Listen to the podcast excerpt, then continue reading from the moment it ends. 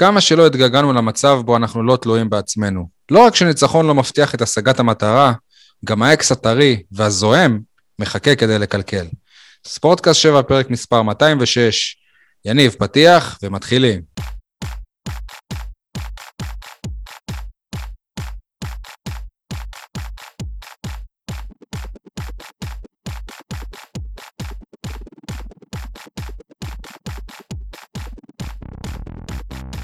יניב סול, מה קורה? וואלה, יותר טוב מיוסי אבוקסיס, שנמצא במצב שהוא לא יכול לנצח בשבת, לא משנה מה התוצאה. אם הוא מפסיד, אז הוא הפסיד, אם הוא מנצח, אז עדיין הקבוצה שהוא בנה, לא בפלייאוף העליון. נראה לי שהוא אין לו בעיה לנצח, ולהפך, זה גם שמח אותו שהקבוצה, שהיריבה תיכשל במטרה שלה, אבל ככה נראה לי. אייל חטב, מה קורה? שלום לכל הבאר שבעים ואנשי הנגב, שלום גם לקבוצת הכדורסל נשים של הפועל באר שבע. היי. מחזור ראשון, ניצחון בחורה, טיול קליל באשקלון, מברוק. מברוק, בהחלט. עדי גולד, מה קורה? הכל טוב, מה שלומך שי? אני בסדר, ברוך השם, הכל טוב, אני שי מוגילבסקי, עם ויינד בדיעות אחרונות. אנחנו מקליטים ביום רביעי בערב.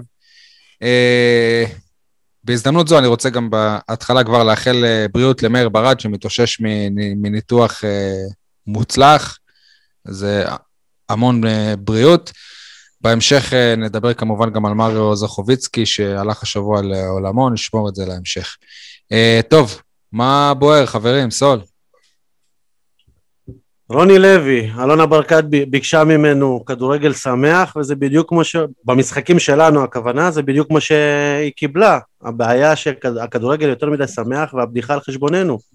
הפכנו להיות הליצנים של הליגה. או, אייל חטב, מה קורה? מה בוער? בוער בי דווקא להגן על רוני לוי. נכון שהתוצאות לא משהו, ושהכדורגל לא שמח, אבל אני רוצה להגיד, ותקשיבו לי טוב, הבן אדם יודע להעמיד קבוצה, אם תהיה כאן סבלנות, ובדרך כלל אין לנו סבלנות, אני חושב שדווקא יוכל להרוויח מאמן טקטיקן, יציב, שיש לו כיוון ומטרה, מה שלא היה כל כך בתקופה האחרונה. רק אייל יודע להגיד על מאמן שלא ניצח עד עכשיו, המאמן יודע להעמיד קבוצה. עדי, אני מבקש את סליחתך, כי המה בוער שלי זה די קשור למה שאייל אומר, אז המה בוער שלי זה שבסוף בסוף רוני לוי יישפט לפי מה שיקרה במחזור הקרוב, במשחק אחד ובתוצאות אחרות שיקרו באותו זמן. אם לא נצליח לעלות לפלייאוף העליון, התווית עליו תהיה של נכשל, ואם אנחנו נצליח איכשהו להשתחל, אז רוני לוי בסדר. לדעתי החשיבה הזאת היא צרה מדי ואפילו לא פרית. עדי, עכשיו אתה, מה בוער בך? כי זה דווקא מתחבר לדברים שאני רוצה לומר, שלי בוער לקוות קודם כל שלא התייחסו למשחק הקרוב בצוות כאל גמר גביע, גם כי היסטורית אנחנו לא ממש מצליחים בגמרים, וגם כי ראינו מה קרה עכשיו כשכל משחק היה גמר גביע, כולל המשחק המביך נגד מכבי פתח תקווה. לגבי הדברים שאתה אמרת לגמרי, רוני לוי לחלוטין לא צריך להישפט על סמך הסיפור הזה. אבל יכול להיות שזה באמת מה שיש, מבחינת אלונה וואלה, אם ב5 משחקים הוא לא מצליח להוביל אותנו לפלייאוף העליון, שהוא קיבל את הקבוצה בפלייאוף העליון, זאת אומרת, במיקום שאמור להוביל אותה לפלייאוף העליון, אז אם הוא לא הצליח בזה, אז אין טעם להמשיך איתו לעונה הבאה. אתם יודעים, זה... לא, שוב, אני לא אומר שזה מה שצריך להיות, אבל יכול להיות שזה מה שיקרה בפועל? קודם כל, נורא מעניין להבין מה באמת היה הסיכום בין אלונה לבין רוני לוי. הרי כולם דיברו על זה שאם מביאים לבאר שבע מישהו כמו מימר, או שממשיכים עם ברדה, אז זה אוטומטית ל3 חודשים, ושאם מגיע מישהו בכיר כדוגמת רוני לוי, אז זה ברור שזה גם לעונה הבאה. ועכשיו נשאלת השאלה, אם רוני לוי, עזבו שנייה פלייאוף עליון או מה, אם רוני לוי לא מצליח בסיפור הזה, לא מעלה את הקבוצה לפלייאוף העליון, ומצד שני גם מביא פלייאוף תחתון שהוא מביך ברמה של החודש הראשון שלו בקבוצה, אז היא לא תמשיך איתו, שהיא תגיד, אוקיי, זה בעצם הקבוצה שהבוקסיס בנה, ולכן, כי בסופו של דבר ברור שהנתונים המאוד ספציפיים שהוא יביא מהמשחקים האלה יקבעו את גורלו, נכון? כן, אבל אתם קצת מעוותים את סדר היום ואת מה שקרה עם רוני לוי. רוני לוי על ההתחלה אמר שהמטרה אירופה, לא הפלייאוף העליון. אז הנה, שנייה. אלונה ברקת, אני מברכת את רוני לוי על הצטרפותו למועדון. אני מאמינה שיחד איתו נעמוד ביעדים שלנו השנה, ובראשם הכרטיס לאירופה, ונשוב בהמשך להתמודד על התארים. והנה רוני לוי, שמח להצטרף למועדון הפלייאוף, יחד נעשה הכל כדי להציג כדורגל חיובי ומנצח ולהתמודד על כל התארים. אז אני חושב שהתואר היחיד שיכול להיות השנה זה אליפות הפלייאוף התחתון, אבל אנחנו לא רוצים להגיע לשם. הקבוצה המביכה בליגה זה תואר? יניב, אבל למה אתה חושב שהפועל באר שבע היא הקבוצה הכי מביכה בליגה? אני מתאר לעצמי... מי מתמודד לך התואר, שי? בוא נחשוב. ביתר? ביתר, כן. לא. אני חושב שהציפיות שם הם היו מאוד גבוהות. כן, אבל שאלת אותי שאלה, תן לי לענות. כן. שיחקנו מול מכבי פתח תקווה, לא מול ברצלונה, שוב אני אגיד זה, 0 בעיטות לשער, זה מביך. פתח תקווה, אני חושב שהיא אחת הקבוצות הכי טובות בליגת העל. אבל כדורגל שמח, אל תנצח, אבל בלי מצבים, זה אפילו יוסי אבוקסיס, היה לו רק משחק אחד כזה. איזה? נגד סכנין משל? כן, נדמה לי שנגד סכנין. משחק האחרון שלו. אייל, איפה אתה בדיון הזה? שוב, אתה בעד, כמו שצרת, אתה דווקא אוהב את מה שאתה רואה מרוני לוי, מהעבודה שלו. שם, אותי נורא מעניין להבין מה היה על רעה שאנחנו לא, מבחינת העמדת הקבוצה. לא, א', אל תבינו שאהבתי את מה שראיתי, כאילו, לא הבנתם אותי נכון. יאללה, לראות את ה-DNA של הקבוצה.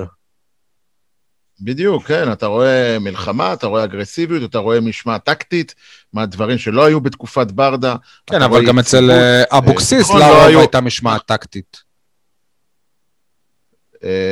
בסדר, אתה יודע שגם אהבתי את אבוקסיס. דיברנו על זה. אני מדבר על אחרי אבוקסיס. ומבחינתי, כשבונים קבוצה, מתחילים משמעה טקטית, מהגנה, יניב, סול, הניצחון, הוא לא חזות הכל. בספורט תחרותי, כן. בטח לא. אוקיי, ספורט תחרותי, אם אתה מודד אותו משבת לשבת, לא אם אתה מודד אותו לאורך תהליך, בסדר?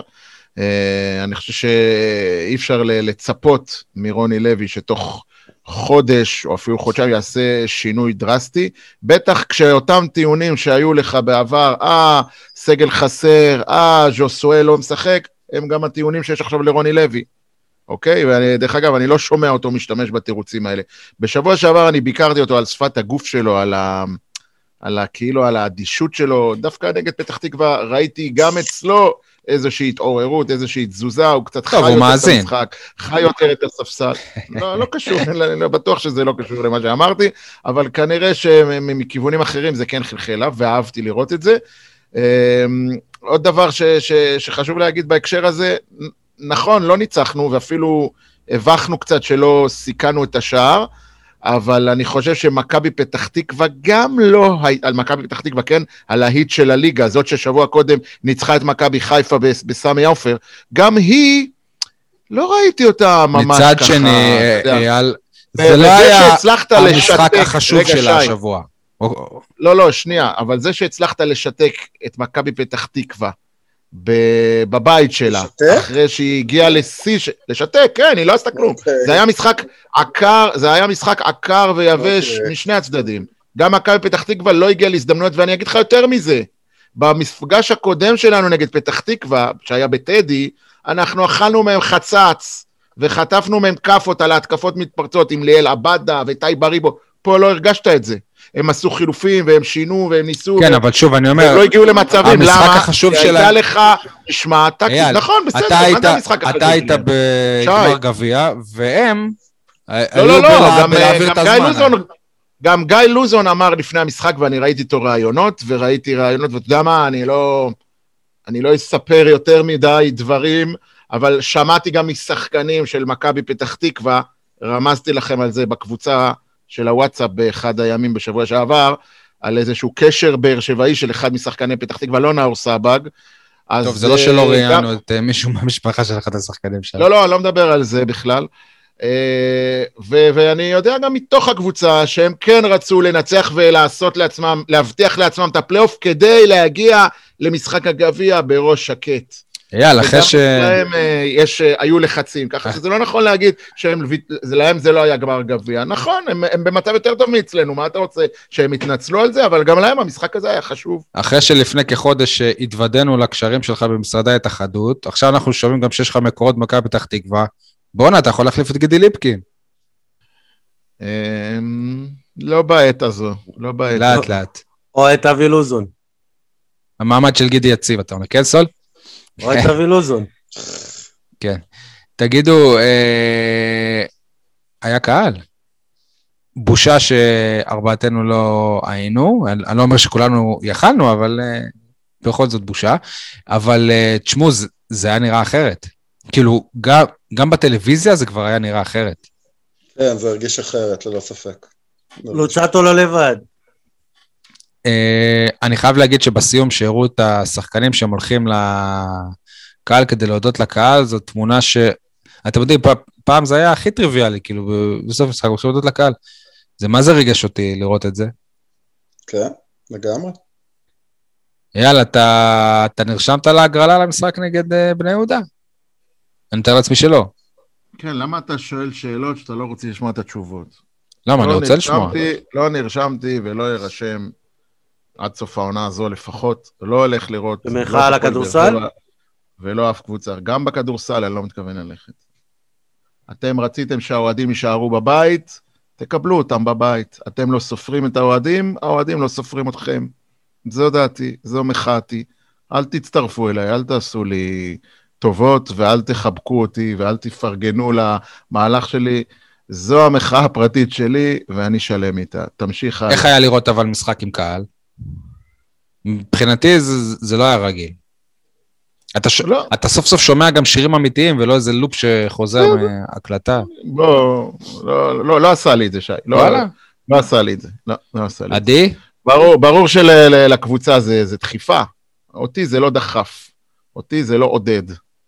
אתם קולטים נגיד שיש שחקנים כמו אילי מדמון פעם ראשונה משחק מול קהל, סינטאיהו סלליך פעם ראשונה פוגש את אוהדי הפועל באר שבע, כאילו שמעודדים אותו. דגימה של אוהדי הפועל באר שבע, אתה מתכוון. כן, אבל עדיין זה משהו. זה משהו, זה צעד קטן בדרך, ללא ספק. צעד קטן לאנושות, צעד גדול... כן, חבל שזה מגיע בימים פחות נעימים של הקבוצה, אבל בסדר. כן. אגב, אם באמת יהיו 5,000 אוהדים ביום שבת בטרנר, זו דחיפה גדולה להפועל באר שבע נגד בני יהודה. כן, למרות שהבוקסיס מת על הדברים האלה, כמו שאנחנו זוכרים. כן, שאלה. כל האקסים שהגיעו בתקופה האחרונה, אלונה ברקת ירדה לדשא בטרנר, הביאה להם לחלק דברים שהם נראים קצת די תמוהים, לחלק דברים די טריוויאליים, כמו חולצה ממוסגרת, היא תרד לדשא ללחוץ יד לאבוקסיס, אחרי הכסח הבאמת אדיר שהיה ביניהם, אני חושב שהיא תצאה ענקית אם היא תעשה את זה. מצד אחד גם יגידו שזה סוג של צביעות, ופה ושם, אני חושב שזה... היא תצא בסך הכל גדולה. מה אתם חושבים? שהיא צריכה לרדת לקר הדשא ולהביא לו חולצה של הנבחרת. עדי? רעיון נחמד מאוד. או פשוט לתת לו חולצה של בני יהודה, אתה יודע. זה ממש בסדר גם. אייל, איפה אתה פה בדיון הזה? אני רואה שזה לא מרומם אתכם, הדיון הזה. אני מנסה להרים לכם ואתם... לא, תראה, שי, אני חושב שבאופן עקרוני הרעיון שלך הוא רעיון נכון ומדויק. הרעיון היא לא תרד, גם זה סיפור. אבל... אם היא לא תרד וזה כותרת. אבל אנחנו זוכרים את טקס הפרידה מברק באחר, ואת הלופים של השידורים, איך הוא מתעלם מהניסיון שלו ללחוץ את היד או מה שזה היה שם. לא יודע, לא, קשה לצאת טוב מהמקרים האלה, ואם בסופו של דבר זה יהפוך להיות עוד איזשהו מוקד של אימות, אז בשביל מה? בטח... לא, אני לא מאמין שיוסי לא ילחץ לה את היד, אני רק רוצה להזכיר שיוסי אבוקסיס הוא בעצמו, זה שהתפטר, בהחלט, בהחלט, זה לא אותו... על מה אתה מדבר בכלל, שי? איזה טקס מגיע לאבוקסיס, איזה כבוד מגיע לאבוקסיס, על מה שהוא עשה, לא צריך להיות מזויפים, ולא צריך להיות לשעשע את... צודק, הוא כולה הביא לפה גביע. נכון, גם הביא לפה גביע. גם הביא לפה גביע, הוא ירק למועדון בפנים, הוא זרק אותו לכלבים, הוא נתן את הספינה. זה מה שהוא הרגיש, אבל שגם עושים לו. שירגיש את זה עד מחר, יש לך חוזה. אתה יודע מה, אם אני הייתי הבעלים של הפועל באר שבע, הייתי תובע את יוסי אבוקסיס על הפרת חוזה. כן, כמו שאם המועדון מפטר מאמן, הוא דורש את החוזה עד סוף העונה, אני הייתי דורש מהבוקסי שיחזיר לי את הכסף שהוא היה אמור לקבל עד סוף העונה, באותה מידה, כי חוזה... שיהיה בהצלחה, היה. תודה. איך אפשר להחזיר כסף שהוא לא קיבל? אז אתה מייעץ ל... אתה אמור לקבל. זה פאניקה, אתה אומר? איך אפשר? מה, זה הדדי. אם הפרת חוזה, יש לזה משמעות. זה לא יכול להיות שזה יהיה חד צדדי, חד כיווני. רק המאמן הולך. מצד שני גם לכל אדם יש חופש תעסוקה, אם הוא לא רוצה לעבוד. לא, יש חופש תעסוקה, בוא נסכם בצורה הדדית על הפרידה, ולא שאתה זורק את זה ככה והולך, כמו איזה גנב בלילה. סליחה. רגע, שוב, אבל על מה שהוא כן עשה, וכל הרעיונות המתוזמנים, ואפילו ש... מה אתה יכול להגיד להגנתו? אז הוא הביא גביע, נו, אז הוא הביא גביע, זה כלום. גם שעשו הביא גביע, ועדיין צריך לזרוק אותו, אז מה? מה זה קשור? אבל לכבד, לכבד זה מינימום. לכבד, סבבה, כיבדנו אותו בזמן מעמד הגביע, בתקופה שאחרי, כיבדנו אותו אחרי כן, בעונה שאחרי, נתנו לו חוזה, המשכנו איתו את ההתקשרות, נתנו לו את כל הכלים שהוא רצה. מה עוד אתה רוצה? אז לפי מה שאתה אומר... אני אומר שמי שפוגע במועדון צריך לפגוע בו בחזרה, כן. אז לפי מה שאתה אומר, 1,500 האוהדים, או כפי שאנחנו מקווים, 5,000, אמרת 3,500, תחליט. לא, אחרי זה העירייה הודיעה שאפשר 5,000 גם. העירייה ראו שיש לחץ, כאילו מה, למה רק 3,500 וזה, אז פתאום זה כן בטיחותי להכניס 5,000. בכל מקרה, אז יהיו שם הרבה כללות, אתה אומר? תהיה קבלת פנים. לא, לא הייתי לקלל אותו, לא, אני לא אומר לקלל אותו, אבל גם לא לעשות לו טקס. מה זה המפגן צביעות הזה? הכי חכם, שי, ולבן ביטון שהוא זה שגרם לאלונה ברקת לעזוב בהתנהלות שלו, לא שהיא עזבה. זה כן? הכי חכם לעשות לו טקס. אולי כן, אולי לא, אבל אני לאבוקסיס בוודאות אומר לך לא. אפשר? הכי חכם לעשות טקס ושז'וסווה הוא זה שייתן את החולצה או whatever. שייתן לו את החולצה מחוץ לטרנר, אין בעיה, בחניה. ושנה הבאה, אבוקסיס ייתן לו את החולצה. וברקע יהיה את השיר אבא, חבר, מה... אתה רואה את ג'וסואה משחק בליגה הלאומית? כן, באמת יניב, אתה רואה את ג'וסואה מקבל 250,000 יורו בלאומית? באיזה ליגה אנחנו חיים? באיזה עולם, כן. לא, גם בלי קשר... הפועל באר שבע עשה מאמצים כדי להשאיר את ז'וזווה. יש עוד משהו שאתם רוצים להוסיף או שנעבור לכדורסל? אז נעבור לכדורסל, יאללה. טוב, אז ביום רביעי הפסד חוץ 85-78 לנס ציונה, ובמוצאי שבת ניצחון 105-92 על נהריה.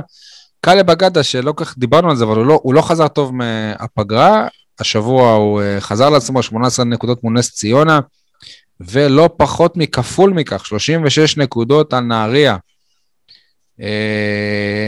אפשר להיות גויים, כי אם הוא חוזר, אז הפועל באר שבע פנה על הצמרת הגבוהה, אייל? כשאתה עושה פרצוף? לא, אוקיי. לא? מה זה צמרת גבוהה? 1-4 לא יהיה בשום קונסטלציה, זה כבר לא צמרת גבוהה. אתה יכול לשאוף ל-5-6, שזה שיפור לעומת השנים הקודמות. 7-8 זה אותה גברת בשינוי אדרת. בשנה שעברה לא נכנסנו לפלייאוף על הקסקס, עונה קודם נכנסנו לפלייאוף ממקום שמיני, אז ככה שהשדרוג האמיתי צריך להיות לכיוון מקומות 5-6. הפועל באר שבע, אגב, היא שברה כמה שיאים, או לפחות השפתה כמה שיאים של עצמם במשחק נגד נהריה, נכון? כן, הפועל באר שבע בתקופה טובה, היא חזרה מהפגרה הזאת כבר עם 3 ניצחונות, והפסד אחד שגם הוא היה יכול להיות, להסתיים בניצחון. הפסד נס ציונה. כן, ביום חמישי הקרוב יש הזדמנות לתקן את הרושם. בקונחייה. כן, אני חושב שהפועל באר שבע יותר טובה מנס ציונה במצב הקיים, במצב הנוכחי, וצריך להוכיח את זה, על המגרש.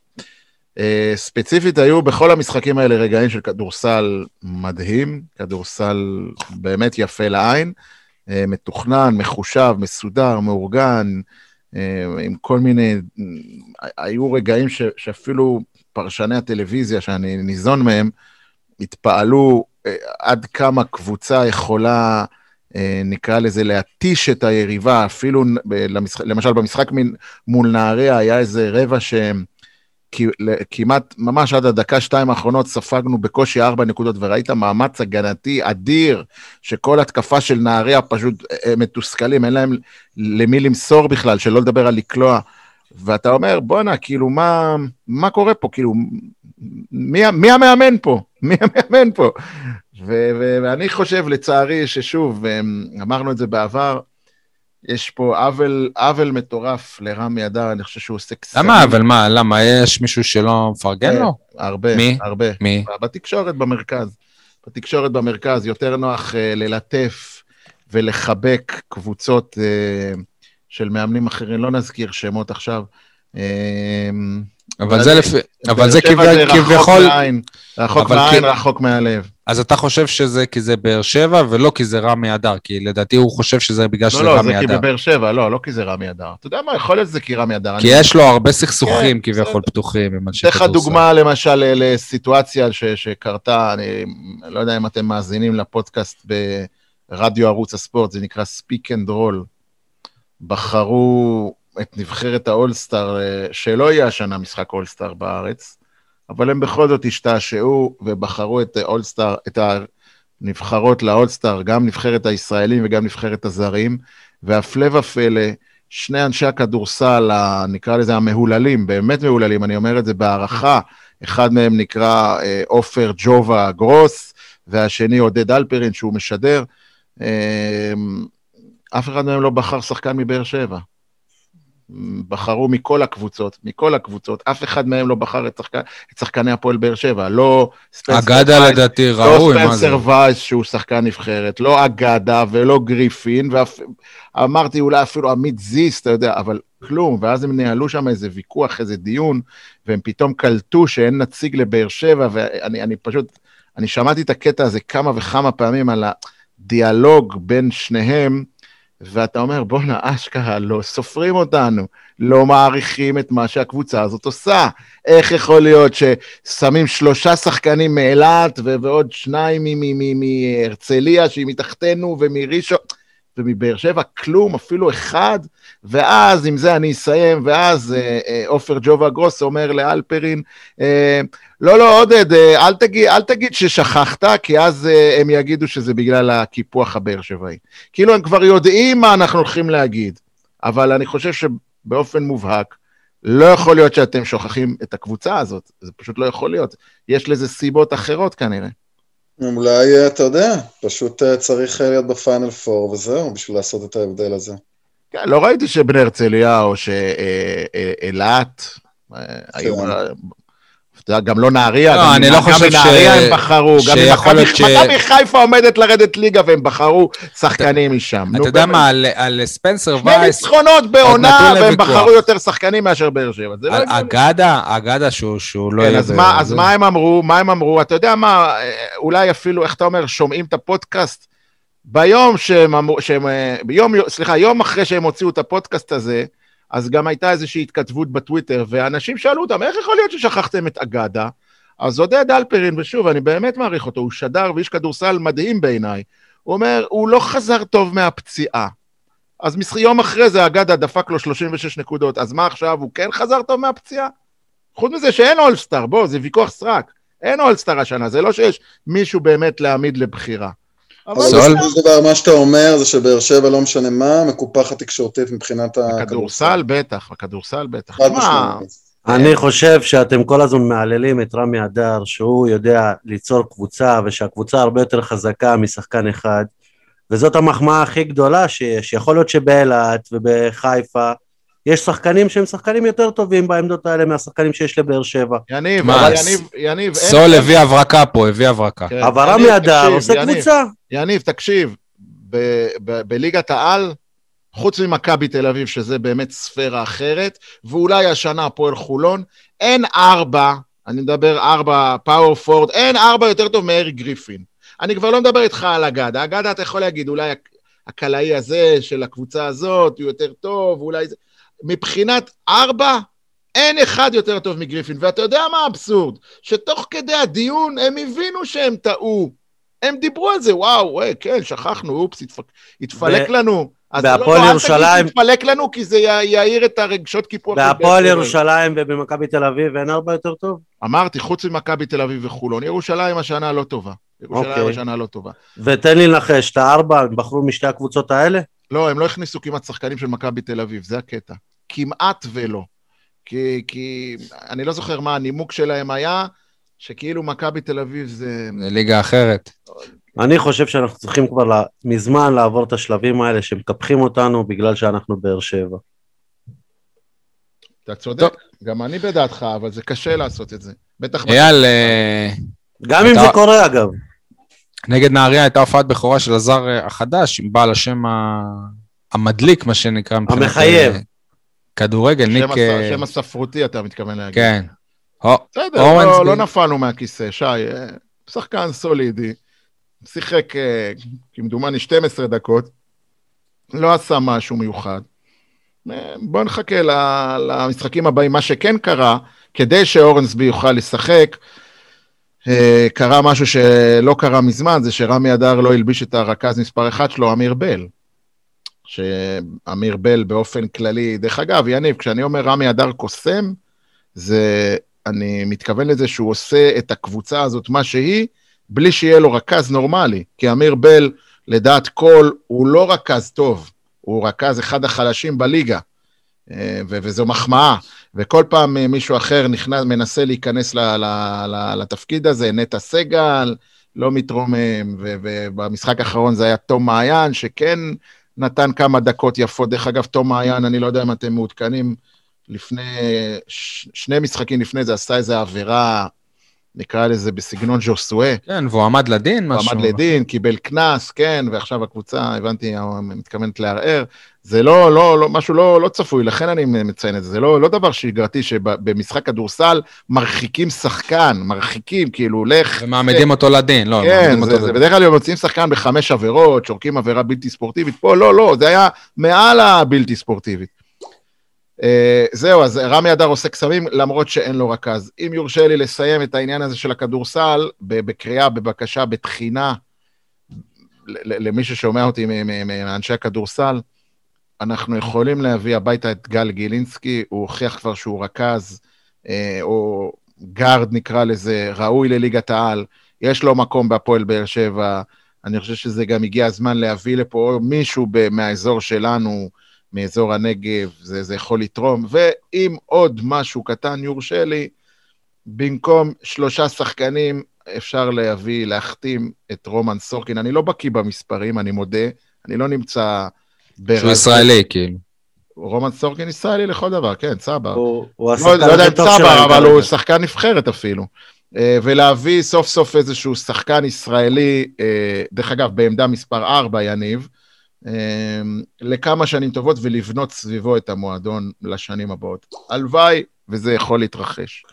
אני יכול לתת ככה נקודה למחשבה לסיום. כשאנחנו אמרנו בפרק הקודם על המשחק הזה, אז זה נעריה או נס ציונה? נעריה. אוקיי. אז כולנו נתנו ניצחון לבאר שבע, יש כאלה שנתנו ניצחון גדול, יש כאלה שנתנו ניצחון בינוני, אבל כולנו אמרנו על ניצחון. אז לעשות את רמי אדר קוסם אחרי שהם ניצחו את המשחק הזה, זה לא... אנחנו לא מופתעים, הקבוצה היא קבוצה טובה, הוא מאמן טוב, אבל לא צריך לצאת מפרופורציות, כי ציפינו לניצחון הזה. אוקיי, טוב, קיבלנו סול, אם זה מה שאתה אומר, בסדר. טוב, בואו נעבור לפינות.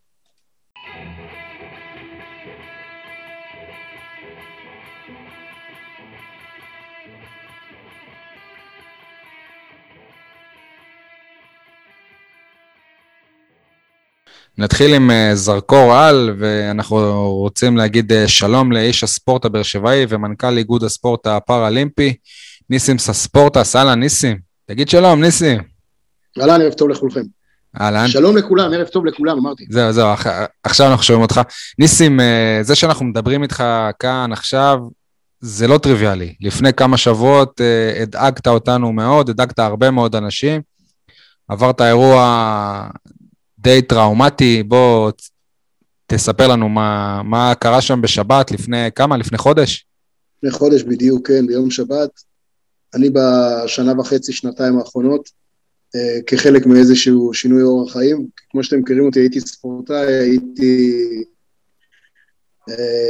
הרבה שנים מורה, הייתי מאמן, אז כל החיים שלי היה בספורט, אבל באיזשהו שלב הפסקתי גם לאמן, גם להיות מורה, עברתי יותר לניהול, והלכתי ותפחתי עם השנים, המשקל שלי גדל בצורה משמעותית, והחלטתי לקחת את עצמי בידיים, ובשנתיים האחרונות שאני התחלתי לקחת את עצמי שוב, גם אני רוכב על אופניים פעמיים בשבוע, היום שבת ועוד יום, גם משחק טניס פעמיים בשבוע, הורדתי כ-30 קילו, התחלתי לקחת את עצמי מבחינה גופנית טוב, וכמו שעשיתי כל שבת, יצאתי יחד עם חבר או עינון לרכיבה של יום שבת, קמנו בבוקר מוקדם, עשינו רכיבה לכיוון בסיס חצרי, משם לכיוון אופקים, עשינו הפסקת קפה, ומהרגע עכשיו מה שאני הולך לספר לכם, זה פשוט מה שסיפרו לי שקרה, כי אני לא זוכר שום דבר בארבעה ימים שקרו לי מאותו רגע.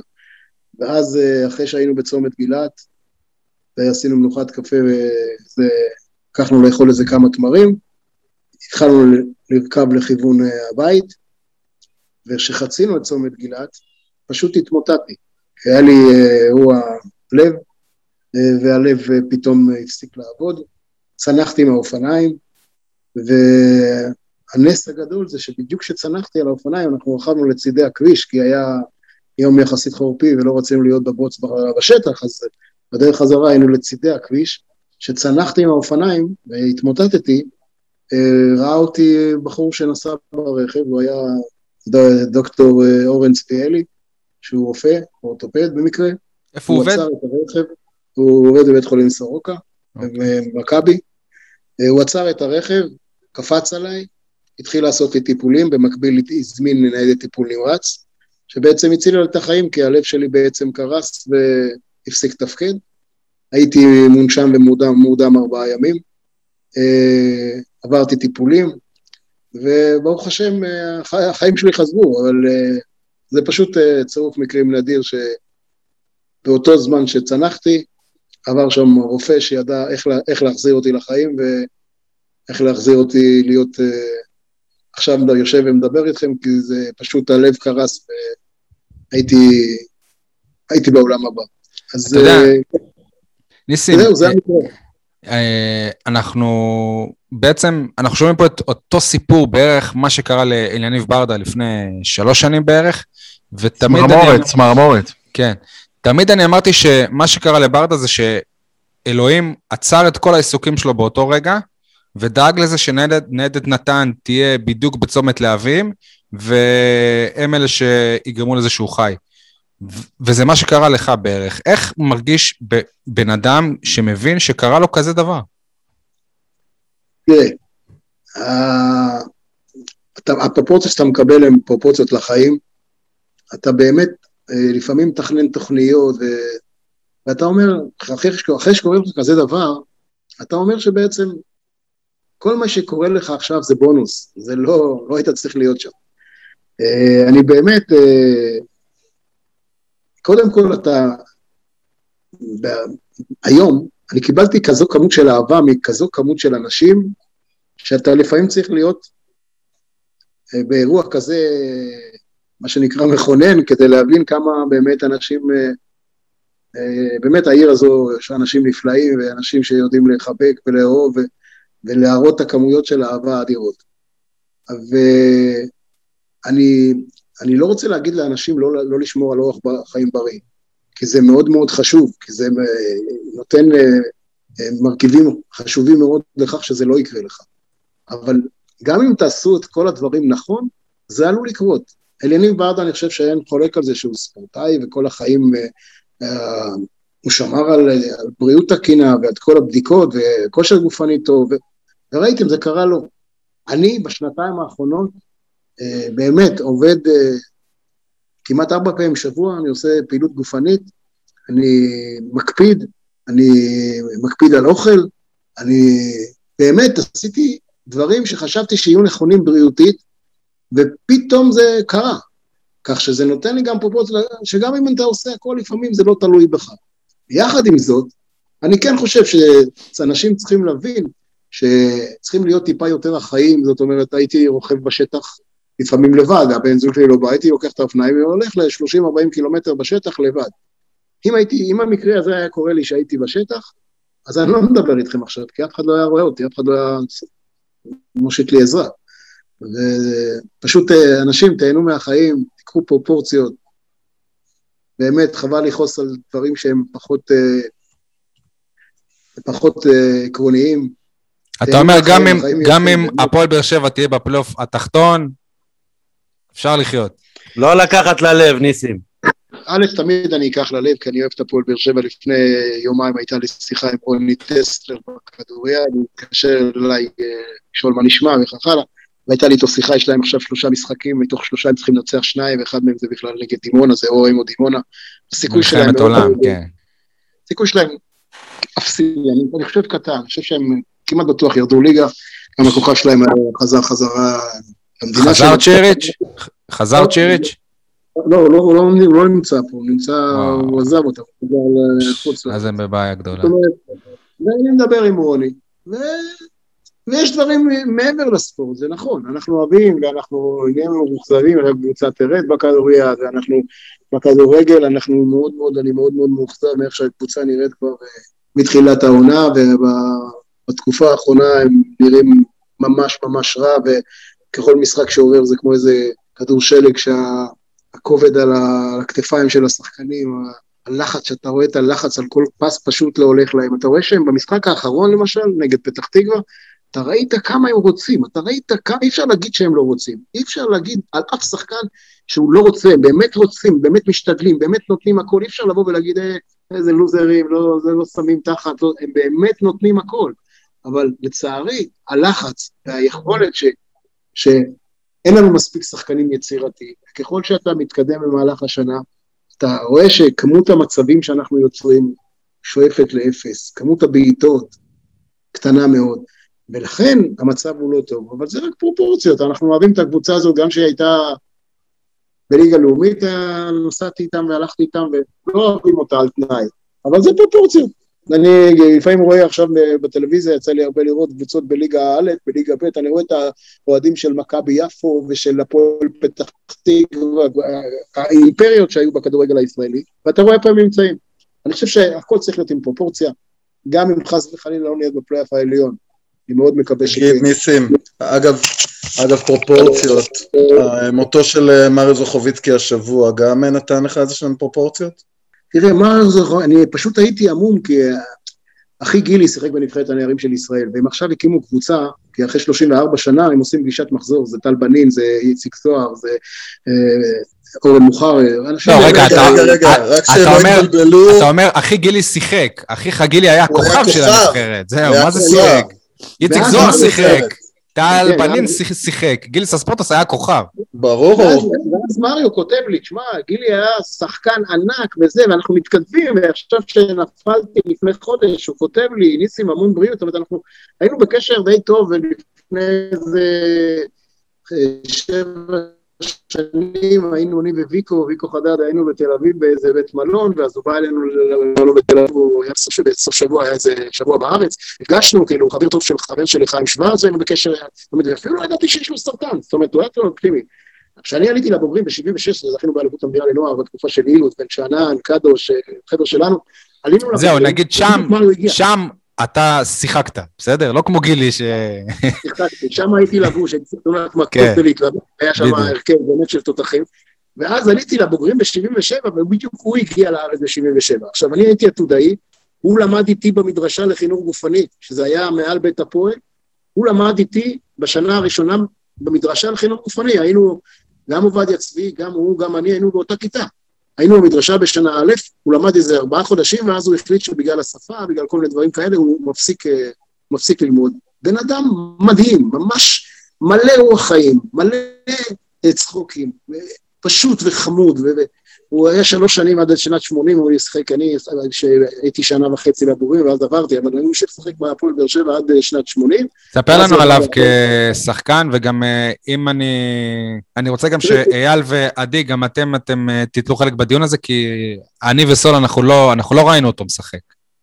הוא היה שוער מצוין, הוא היה שוער גבוה, הוא היה שוער שולט ברחבה, היה לו תמיד אנשים יקראו אותו, כי לא ראיתי, יש לו משפט כזה, כי אני מקבל איזה גול, לא ראיתי, צחקו על המשפט, אבל מבחינת שוער, הוא שלט ברחבה, היה לו באמת מוטת כתפיים אדירה, הוא שלט בגובה בצורה בלתי רגילה, להיות שוער באותה תקופה, זה היו נגד חלוצים, שכל חלוץ נראה כמו שלום רביטה, זה שי פייגבאום, זה שלום, זה חלוצים, ממש חלוצים שהם תניים כאלה. הוא בעצם גם החליף את רוני מוסקוביץ' שהוא סוג של שוער אגדי, נכון? רוני מוסקוביץ' היה שוער של שנות האליפות שהגיע ממרמורק, והיה שוער הראשון של הפועל באר שבע במשך כמעט עשור, מ-77 עד 80, ואז שנתיים הוא היה בהפועל ירושלים, אחר כך הוא חזר מ-82 עד 86, שהוא פרש. 87. אז מ-77 עד 87, זה 10 שנים, חוץ משנתיים ששחק בהפועל ירושלים. אני חושב שהוא היה, אני זוכר אותו כשוער, באמת יוצא מן הכלל, שולט ברחבה, באמת שוער מדהים. אני רוצה רק שאנשים יבינו, הוא הגיע לפה כעולה חדש, זאת אומרת, אז אני לא חושב שהיו זרים, הוא בא לפה כעולה חדש, יהודי, איך הייתה ההשתלבות שלו? באמת, אני מתאר לעצמי, זה היה די נדיר שמגיע פתאום שחקן מארגנטינה. הגיע כל המשפחה, אח תאום, שגם לצערנו נפטר לפני כמה שנים. נכון, והוא היה עולה חדש, הוא הגיע עם משפחה, אבא שלו רופא, אני זוכר שהם עשו גם קייטנה פה בבאר שבע, כל המשפחה, יש לו אח תאום. סופר מריו קראו לזה נראה לי. נכון. האח שלו, התאום, נפטר לצערנו מסרטן לפני כמה שנים גם כן, ויש לו עוד אח שנמצא בבאר שבע, נסטור, שעובד עיריית באר שבע, שחקן כדורסל, שנמצא פה, חי בבאר שבע עד היום, עובד עירייה. פאביאן, לא? פאביאן, האח שלו, התאום, זה נסטור, והאח הצעיר זה פאביאן. אז נסטור נפטר לפני כמה שנים גם עם מחלה, ופאביאן עובד בעיריית באר שבע, באגף החשמל. והוא חזק בכדורסל דווקא. הוא חזק בכדורסל. בליגה במקומות עבודה. נשחק בעיריית באר שבע. עדי, איך, מה אתה זוכר ממנו כשוער? אני חושב שבאמת מריו היה שוער נפלא, שכולם זוכרים לו בעיקר 2 דברים, מי שראה אותו. אחד שהוא באמת היה עוצר פנדלים באחוזים די מדהימים, והדבר השני באמת את המשפט הזה לא ראיתי, שבעצם במקור בא מזה שהוא קיבל שער מביתת עונשין, ושאלו אותו, מריו, למה חטפת את הגול? אז הוא הסביר במבטא הארגנטינאי החמוד שלו, שהייתה שמש ופרנקו הסתיר לו, ובגלל זה הוא לא ראה. מאז באמת דבק בו הכינוי הזה, לא ראיתי, כשבעצם אני חושב שהוא סבל משנים פחות טובות של הפועל באר שבע, שנות הירידה שאחרי האליפות, אבל הוא לגמרי היה שוער ברמות הגבוהות של הימים ההם, ונורא מעניין היה לחשוב מבחינת התאמות, כי אם אתה מדבר עליו בהקשר של רוני מוסקוביץ', אז רוני היה באמת מהשוערים שכבר לא רואים היום. נמוך יחסית, מאוד מאוד זריז, כאילו בגדלים אחרים לחלוטין, מה שמקובל לראות היום בעולם הכדורגל. מריו, לכאורה הוא כבר יותר השוער הכדורגל המודרני, הגדול, הבנוי היטב, הסופר אתלטי. אני רוצה רק לחדד את מה שעדי אמר, לימים הוא סיפר ששלום אביטן עזר לו להדביק את הכינוי הזה, בזה שהוא הזכיר את זה כל הזמן וצחק עליו. את הלא ראיתי. כן, לא ראיתי. אגב, לפני ממש כמה חודשים, הוא די עלה כאן לכותרות בארץ, בהקשר מותו של דייגו מרדונה, העלו אותו לשידור ברשת ב', ואני חושב שראינו אותו גם בוואן, אני חושב שכשנבחרת ארגנטינה הגיעה לארץ, באחת הפעמים שהם הגיעו עם מרדונה, אז הוא התחבר אל הנבחרת, סוג של עזר לארח אותם, ומאז הוא התחבר עם מרדונה, ואני יודע גם ש...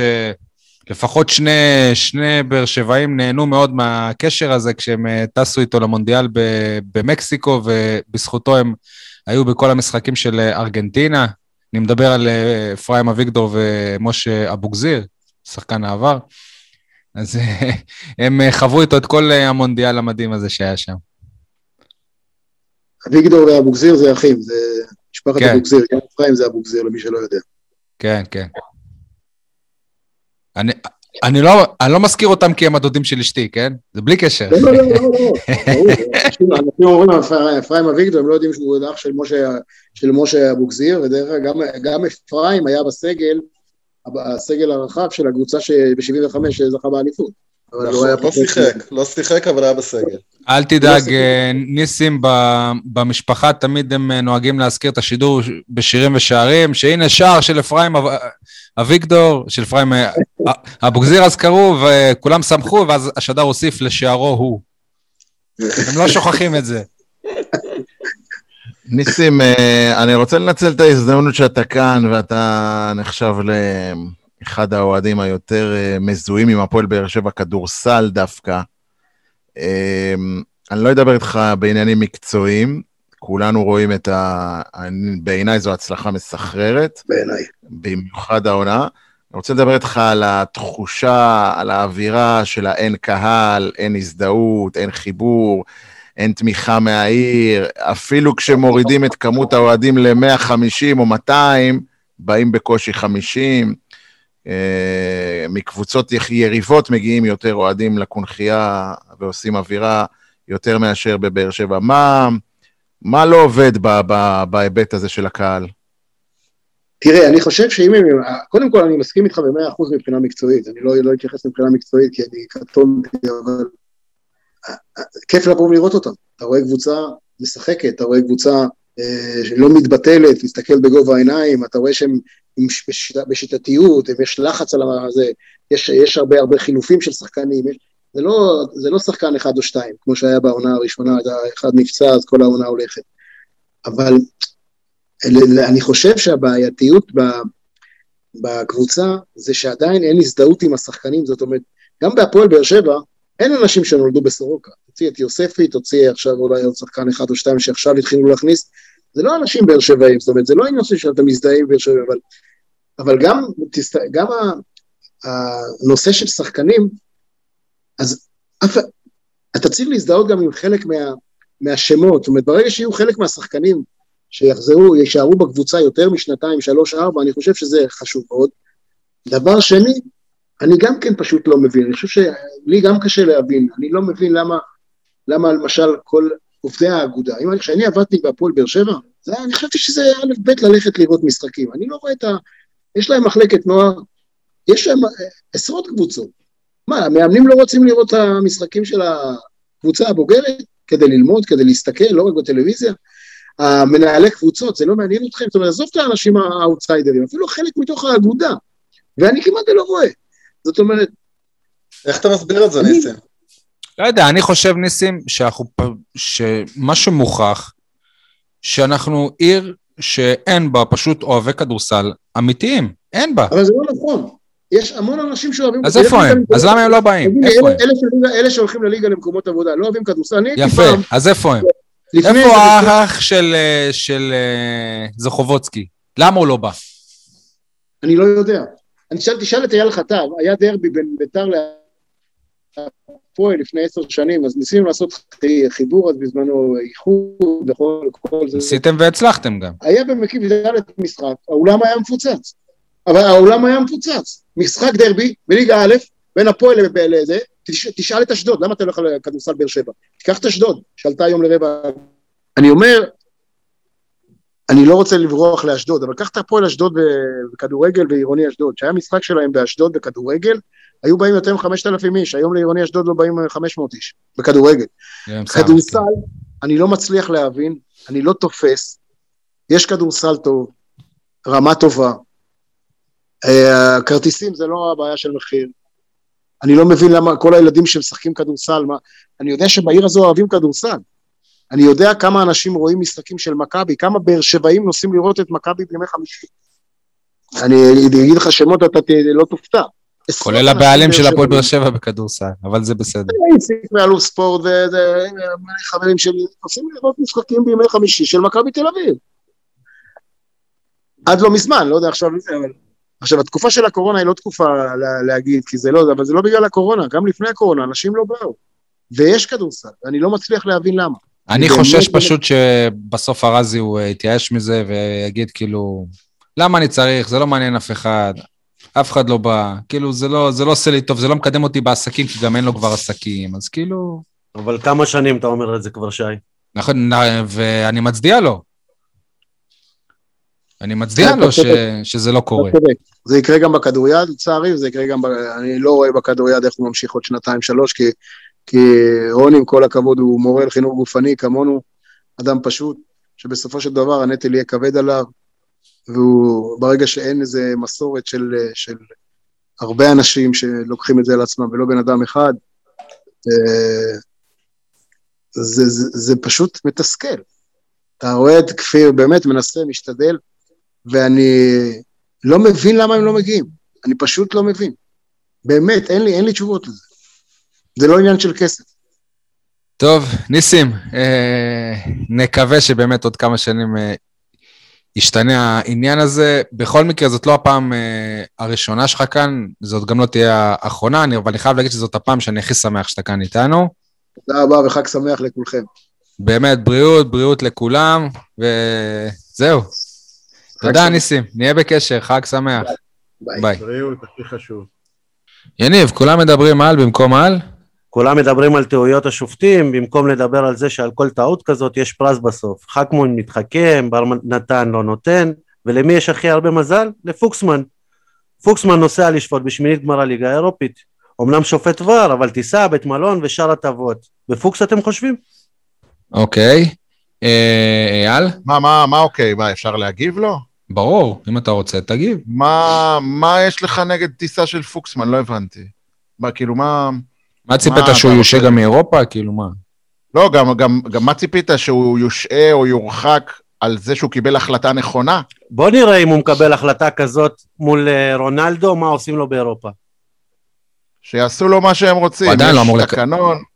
יש תקנון, יש חוקים, הוא קיבל החלטה נכונה, ז'וסויה היה צריך לקבל כרטיס אדום, כי הוא זלזל במשחק, הוא זלזל בשופט, והוא מגיע לו כרטיס אדום על זה. באמת היום, כאילו, עדיין לא היה לנו את הדיון על ז'וסויה, אז באמת, כאילו, זה הפתיע אותי, אז הנה זה בא. לדעתך הוא קיבל החלטה נכונה, ולדעתך הוא קיבל... גם לדעת איגוד השופטים. לדעת חוקי המשחק, לדעת תרבות הכדורגל. אוקיי. לדעתם. בסדר, אנחנו לא נחזור עכשיו שוב לאדום הזה, או לצהוב השני הזה. אייל, כולם מדברים על? לדעתי, אני, ועכשיו אני אומר את דעתי, בסדר? כולם מדברים על כך שהפועל באר שבע צריכה להיות בפלייאוף העליון, אבל לא מדברים על כך שתכלס, הפועל באר שבע היא לא אחת משש הקבוצות הטובות בליגה. אין סיבה שהיא תהיה בפלייאוף העליון. אם יש צדק בכדורגל, קבוצות אחרות כמו נתניה וקריית שמונה, וכמובן פתח תקווה ואשדוד, צריכות להיות בפלייאוף העליון. באר שבע פשוט לא מגיע לה להיות בפלייאוף העליון. מה? הטבלה לא משקרת, ובוא נראה את הטבלה. מה סתוך? אגב, הטבלה כן משקרת. הטבלה משקרת, תוסיף את הנקודה. אתה רוצה שהטבלה משקרת? תוסיף את טעויות השופטים ואתה מעליהם בטבלה. טעויות שופטים יש לכל קבוצה. אתה רוצה הוכחה שהטבלה משקרת? הפועל באר שבע ונתניה אותו מספר נקודות, ולנתניה יש פלוס 7 שערים, שערי זכות. אבל למה היה? זה בדיוק ה-7-0, זה בדיוק ה-7-0 של ניצחו את סכנין, לכן הטבלה משקרת, כי אם היה משחק רגיל, לא בתנאי קורונה, זה היה נגמר 1-0, 2-1, משהו כזה סולידי, פתאום זה נהיה 7-0, אז במקרה הזה הטבלה משקרת. אבל פה בעצם אתה אומר משהו ככה, אתה יודע, שהוא נגד, הוא לכאורה בעד באר שבע, ואומר שעכשיו... ברור, עדי, אני תמיד בעד באר שבע, אבל אם נהיות אובייקטיביים, לא מגיע לנו לעלות לפלייאוף, מה לעשות? אז אם הייתי... 6 משחקים אחרונים, אנחנו נראים כמו... זה נכון, אבל אם היית אוהד של נתניה, גם אוהד של נתניה אומר לא מגיע לנו, וגם אוהד של הפועל חיפה אומר לא מגיע לנו, וגם אוהד של קריית שמונה אומר לא מגיע לנו.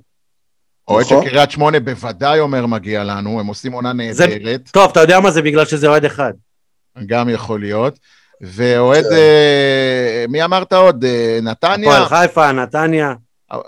הפועל חיפה כבר אין לה סיכוי, אז חבל לדבר עליה, אבל אני חושב שנתניה, אם תשאל את האוהדים שלהם, גם כן מרגישים שהם בעונה טובה. ההרגשה הכללית שלהם הם שהם בעונה טובה, אטפלד כאילו, הם ציפו לי להיאבק בתחתית, הם ציפו להיאבק... אבל גם היו שם כל מיני רגעים, אייל, היו להם רגעים מאוד קשים, והפסדים מאוד מבאסים. למי לא? באר שבע, לא? קצת, אני חושב שבהקשר הזה מודדים את באר שבע על פי החודשיים האחרונים. ועל פי החודשיים האחרונים, ברור שלא מגיע לנו להיות בפלייאוף העליון, זו לא שאלה בכלל. טוב, עדי, מה כולם מדברים על שלך?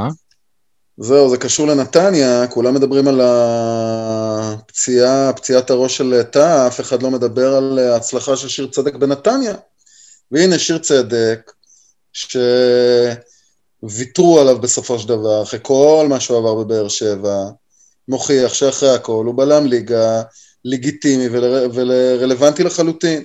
כן, אבל אי אפשר להתכחש לזה שבשנה וחצי האחרונות הוא לא הוכיח שמקומו צריך להיות בהפועל. אני מסכים איתך, אבל פה אנחנו נכנסים לשאלה, כמו שאנחנו דיברנו בזמנו ועוד נדבר על חנן ממן, האם שחקנים שיש להם תקופה פחות טובה, גם התקופה הזו לא נמשכת חודש-חודשיים, ונמשכת יותר מזה, לא צריך להתמודד עם הנושא הזה בצורה קצת אחרת.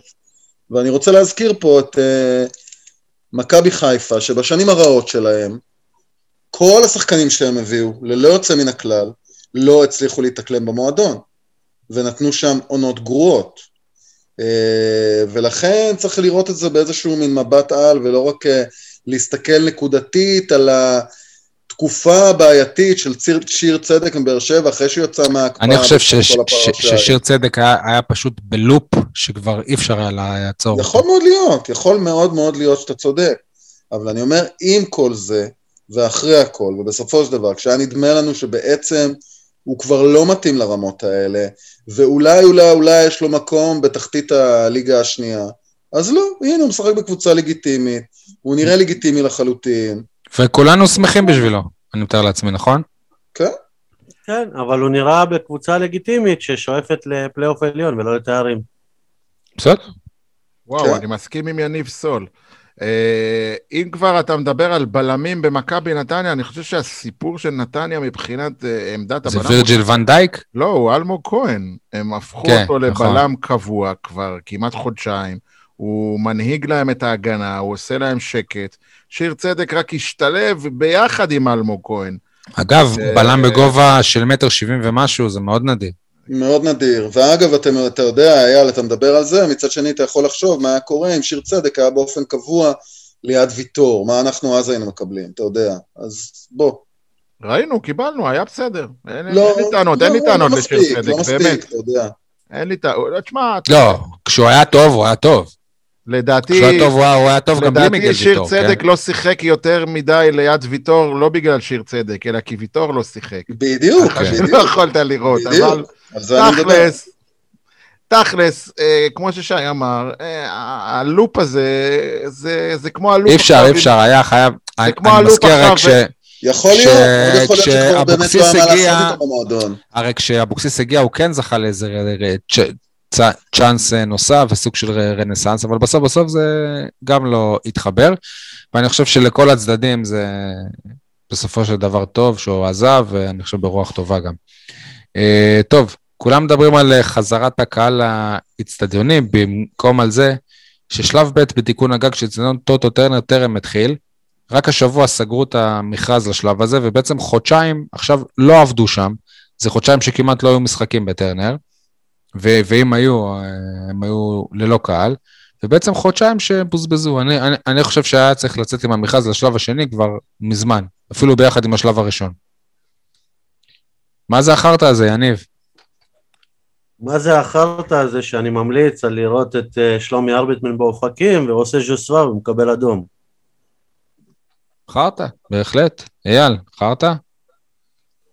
מה זה החרטה הזה שז'וסואה בא למשחק עם כובע של הכבשה השחורה? בחייאת, מה, אתה עוד מתלונן?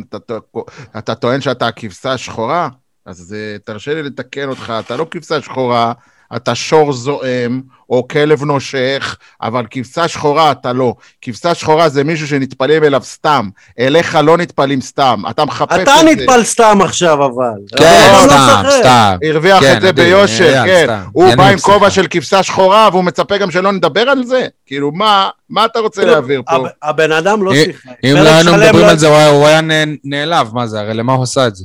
הבן אדם לא משחק, פרק שלם לא דיברתם עליו, הפרק התקצר מאוד כי לא היה לכם מה להגיד עליו, אבל לא, חייב למצוא משהו רע. עכשיו זה הסטייליסט שלו, כאילו, זה הבעיה. יש לו סטייליסט. תגיד לי, ז'וסווה אשם ברצח רבין? אם אני אתאמץ אני אמצא הקשר. ברור, זה בדיוק מה שאני אומר. עדי, מה זכרת על זה? השפעות של ז'וסווה, אגב, אז מה זכרת אז... שני כרטיסים אדומים שנשלפים לעבר שחקני הנוער במשחק האחרון. השאלה אם זה אדומים, מה שנקרא, שכדורגל לגיטימיים או... אתה יודע, אתה יכול לשאול את השאלה הזו, לא ראיתי את המשחק, אבל עדיין זה יוצא קצת יותר מדי, תוך זמן מאוד מאוד קצר, במועדון נורא ספציפי, קצת משונה, קצת מריח לא טוב. אני יכול להיות אייל לרגע? דמיינו עכשיו שאני אייל. אתם רואים, ז'וסווה אמור לשמש דוגמה לנוער שלנו, ללמד אותם, הם מסתכלים עליו ועושים בדיוק נכון? כל דבר. נתי אסקיאס כבש שערים, ואז עשה כזה סימן של אשתק לצלה, וכל מיני כאלה כאילו, מי אתה? לא, מי אתה משתיק? אסקיאס, כאילו, מה? והוא למד את זה מז'וסווה. כן? כן, לא היו שחקנים שהשתיקו את הקהל, נגיד אסלבן. לא משנה, אבל בסדר. טוב. מה זכרת זה שאיש הפרסום של המועדון מתבטא בצורה מזעזעת כלפי אנשים ברשתות החברתיות, כמובן לא סתם, הפעם זה, כאילו, כלפי אנשים שקשורים להפועל באר שבע. מי זה איש הפרסום? מתן חלק, שהוא עובד במשרד הוא לא עובד של המועדון, הוא היה עובד של המועדון בעבר, אבל עכשיו הוא עובד של משרד פרסום שנותן שירותים להפועל באר שבע, והוא אחראי על התיק של הפועל באר שבע, הוא עובד עם הפועל באר שבע צמוד, ואני יכול להגיד שההתבטאויות שלו כלפי דניאל בר נתן הביכו מאוד מאוד את המועדון, וקראו אותו לסדר, וכנראה שזו, אגב, זאת לא הפעם הראשונה שהם קוראים אותו לסדר, ומבחינתם זאת הפעם האחרונה. זאת אומרת, פעם הבאה כבר הוא לא יעבוד איתם יותר. אם אני לא טועה, הפעם זה לא, יש איום בתביעה, לא מצד בר נתן עצמו, אלא מצד איגוד השופטים נגדו. אני לא יודע, לא נכנסתי לדקויות האלה. זה מה שאני הבנתי, ובגלל זה הייתה התנצלות, ואגב, אני כבר ראיתי כמה פעמים שעברייני מקלדת, ברגע שמאיימים עליהם בתביעה, הם מתנצלים מהר מאוד. ברור. טוב, אייל, פרגון לקולגה. באופן מפתיע אני רוצה לפרגן לקולגה שלנו בפוד הזה, לך שי מוגילבסקי, שנכנסת, אני חושב, כעיתונאי הבאר שבעי האמיתי היחיד, היה שם גם את נדב יעקבי, לרשימת הבוחרים של כדורגלן הישראלי הטוב בכל הזמנים.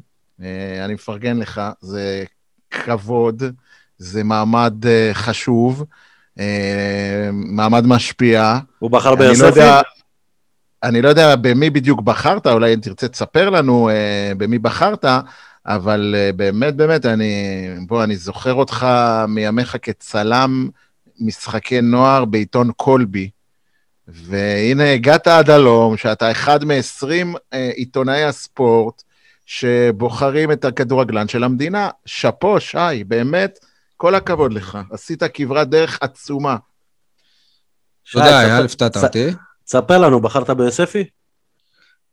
בחרתי ביוסי, בוגר מחלקת הנוער של הפועל באר שבע, יוסי בניון לגדול שחקני ישראל בכל הזמנים, בסוף מי שזכה זה אייל ברקוביץ', כמובן שבניון גם בצמרת הגבוהה, אלניב ברדה, אם אני לא טועה, במקום ה-17, נכון, ברשימה הסופית, אני בחרתי בו, אני חושב גם במקום ה-18, ולפניו אגב, שני מקומות מעליו, אני בחרתי גם במאיר ברד, ובמקום, ומתחתיו, במקום ה-20, אני בחרתי בשלום אביטן, היה ברור לי שאני היחיד שיבחר בשני השחקנים האלה, אני לא יודע מי עוד בחר, אבל הם לא נכנסו לרשימה, אבל אלניב ברדה נכנס ואני שמח, בשבילו. ראוי בהחלט. תודה אייל. ציטוט השבוע, סול. יש לי שניים אפילו הפעם. הראשון רק בגלל שהוא חשוב, וזאת אלונה ברקת שאמרה במגרש פתוח, אני חושבת שכולם צריכים להבין, הסכומים שהיו פעם לא יחזרו, וזה איזשהו סימן לעתיד, למרות שאני מאמין שהיא כן תפתח את הכיס ברגע שקבוצות אחרות יפתחו. וואלה, אני שמח על האמירה הזאת. והציטוט השני זה של זכוביצקי, זיכרונו לברכה, ברעיון שהוא עשה לאתר שלנו, ואני מקדיש את הציטוט הזה לויטה, השוער של באר שבע היום. זכוביצקי אמר, האמת שאני מאוד מודה להפועל באר שבע, למנכ"ל אסי רחמים והבעלים אלונה ברקת, זה היה מאוד מרגש, הם נתנו לי הרגשה של שייכות, ומחיאות הכפיים שזכיתי להן מהאוהדים, יישארו איתי לכל החיים. הייתה לי הרגשה שאני נמצא בבית, כשהסתכלתי על הדשא היפהפה באצטדיון, אמרתי לעצמי, אילו הייתי משחק כאן ולא בווסרמיל, אף חלוץ לא היה מסוגל להכניע אותי. איך אנחנו מקבלים את התקופה הזאת בחזרה, את ההרגשה הזאת בחזרה, ודמיינו לכם מה לויטה מרגיש בימים האחרונים. בכל מקרה, אתה אומר שהוא לא היה אומר, לא ראיתי מה בטרנר, יש לו שם הסדר ראייה טוב, זהו, ואתה מדבר על זה שהוא בא לביקור בארץ לפני כמה שנים, והגיע לטרנר, ועשו לו סטנדינג אוביישן, אלונה ירדה לדשא, לחוץ לו את היד. ואז באמת הייתה תקופה שהייתה הרגשה שבטרנר לא יוצאים עם מפסד. כן. טוב, אימורים ולוז, הטבלה היה ממשיך להוביל עם 48 נקודות, יניב 41, אני עם 34 נקודות, עדי עם 11 נקודות, אבל כמובן שעדי התחיל רק לא מזמן. טוב, כדורגל, אני חושב שצריך קצת לדבר יותר לקראת המשחק הזה והחשיבות שלו. יום שבת, 7:15, עם קהל, אנחנו לא יודעים עדיין כמה, בצדנת אותו טרנר, 7:15 נגד בני יהודה, המסובכת מאוד, ויוסי אבוקסיס. מה בעצם הפועל באר שבע צריכה לעשות כדי להיות בפלייאוף העליון, סול? לנצח. אבל היא יכולה גם לא. היא יכולה גם לא, אבל היא צריכה לנצח, ולא להסתכל על אחרות. אנחנו מסתכלים רק על עצמנו, זה משפט ש... אבל יכול להיות באמת מצב שהיא תנצח ולא תעלה לפלייאוף, במקרה שמכבי נתניה תנצח את חיפה, מה עוד צריך לקרות? צריך לקרות יותר מדי דברים שיתנצח ולא תהיה בפלייאוף העליון, זה לא... פחות הגיוני. זאת אומרת, אתה מאמין שניצחון של הפועל באר שבע והיא בפלייאוף העליון? אני מאמין שגם תיקו והיא בפלייאוף העליון, אבל זה אני תמיד האמנתי שהיא תהיה שם. אוקיי, יאללה, אני רואה שאתה רוצה להגיד משהו? אני כבר אגש לאימור, ייגמר 1-0 לבאר שבע, משער של תומר יוספי בסביבות דקה 70. ולמה אתה כל כך ספציפי, כאילו מה... זה מזכיר את הפעם האחרונה שהיינו חייבים ניצחון במחזור האחרון, אם אני לא טועה הוא יבקיע נגד נתניה נראה לי. זה לא היה מחזור אחרון. לא, זה היה מחזור האחרון של הליגה הסדירה. לא, אבל הוא הביא אותנו לאירופה, הוא הבטיח לנו את הכרטיס לאירופה. קודם כל הוא הבטיח לנו את הפלייאוף לדעתי. אתה רוצה שאני אבדוק את זה? אירופה, כי אני זוכר שאני דיברתי עם רן פרידמן, ואני אמרתי לו שהאח של אשתו... הבטיח לו שיהיה טיסות לאירופה, בחברת שורה ראשונה. אבל עדיין אני נשאר באימור שלי, אני חושב שבאר שבע חייבת, הגיע הזמן שהתנצח, והיא פוגשת, אם יניב אמר קבוצה מביכה, אז בני יהודה היא קבוצה מביכה עונה באמת. כן, אבל זה הכי אבוקסיס. עם החזרה של הקהל. הכי אבוקסיס לבוא בלי ציפיות, וזה מול קבוצה שתתקוף, תקוף, הוא ישלח כמה סילונים למעלה, ואולי... אגב, איפה ניב זריאן? התברר השנה שאין לו מספיק סילונים, זה לא מה שהיה בעבר. ניב זריאן משחק, מה אתה רוצה? הוא משחק. הוא פתח את העונה טוב. מזכיר לכם שאבוקסיס כבר ניצח בטרנר עם בני יהודה. נכון. כשאז זה היה ממש קשה. כן. עם זנתי, עם צמד, לא? משהו כזה. נכון. יכול להיות, כן. והדורז'ן גם. 2-0 באר שבע. ועולים לפלייאוף, כי אתה אומר שאם מנצחים אז עולים. כן. עדי, מה אתה חושב? קודם כל, זה מצחיק, אייל דיבר על יוספי, ודווקא לא דיברנו על יוספי אחרי המשחק הכי טוב שלו, העונה, כנראה, המשחק נגד המכבי פתח תקווה. אז אני אומר, אני תוהה, האם מעבר להברקה נקודתית, זה באמת היה כי הוא שיחק בתפקיד שיותר מתאים לו. זה התפקיד של מלי, כאילו. קצת יותר מאחורה, מה שאולי הרבה יותר מתאים לו, והרבה יותר מנצל את היכולות שלו. וזה היה מאוד מאוד מצער לראות את המשחק הטוב שלו מול המשחק הבאמת גרוע של כמעט כולם. כאילו חוץ מלויטה וויטור, אני לא חושב, אולי גם עמית ביטון, אני לא חושב שהיה שם מישהו שאפשר להגיד שהוא היה סביר ומעלה. אני לא יודע מה איתכם, אני מאוד מחבב את איתן רצון, באמת. כן. לא יודע. אוקיי, בסדר. אתה גם מחבב את רוני לוי. הייתי חייב להגיד את זה. משחק ברמה גבוהה, וזה קצת עצוב שזה יתבזבז על המשחק האומלל הזה. לגבי בני יהודה, זו באמת שאלה מה יקרה עכשיו באמצע השדה, כשמלי בעצם חוזר. הוא יחזור להרכב, אין לי ספק. ברור, אבל השאלה האם באמת, שוב, זה ישנה את התפקוד של יוספי אחרי המשחק הטוב, או שדווקא קאבה אחרי משחק באמת מזעזע, יחזור לספסל האנמי. מעניין אולי אם הקולציה יראה פתאום את הבוקסיס, הוא ייזכר בכמה הופעות טובות שלו. אולי, אגב, מישהו שם לב בכלל ההבדל בין התפקוד של רוסה לתפקוד של הקולציה? לבכלל שהחליפו שחקן? וסליח היה גרוע. כן. בכל מקרה, לגבי המשחק אני הולך לצערי על הבוקסיס, 1-0 קטן ומבאס מאוד מאוד לבני יהודה. לדעתי, 1-1 שבני יהודה תשווה ממש בסוף, ושברון לב, כי נגלה שאם היינו מנצחים 1-0 היינו עולים לפלייאוף. וואה, ממש המשחק הדמעות של יוסי. כן. טוב, כדורסל יום חמישי, שעה 7 בקונחייה נגד נס ציונה. יאללה, בואו ננצח כבר את נס ציונה בינוני, אני אומר. הפסד בינוני. קטן באר שבע. ניצחון כאילו? כן, ניצחון קטן באר שבע. אייל? גדול באר שבע. גדול, אייל, יפה.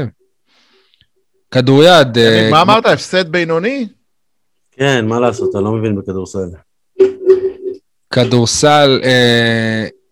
כדוריד הסתיימה פגרה, שמענו מניסים סספורטס שהוא מאוד מאוד מאוד לא אופטימי, אז בשעה 3 ביום שישי דימונה, לפני האחרונה משחק קריטי נגד עירוני רחובות האחרונה, משחק שהיא חייבת לנצח בו, אין פה שום שאלה בכלל. באותה שעה הפועל קריית אונו תארח את ממחף באר שבע, שצריכה גם את הנקודות.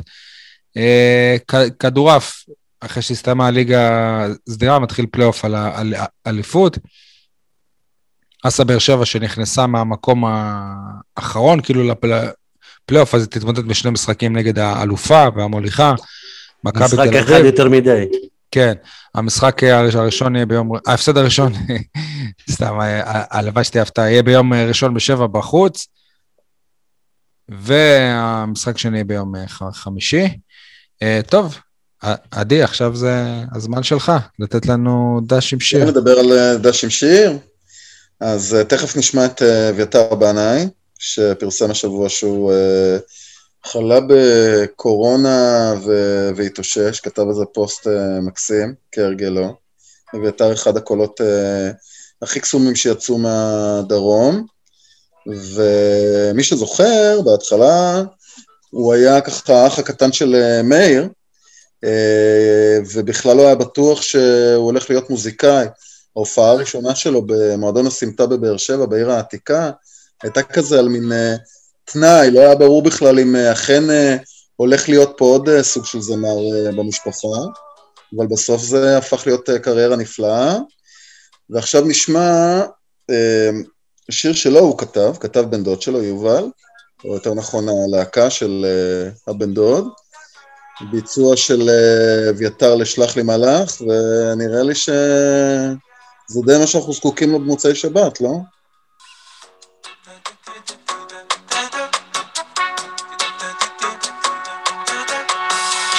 שלח לי מלאך,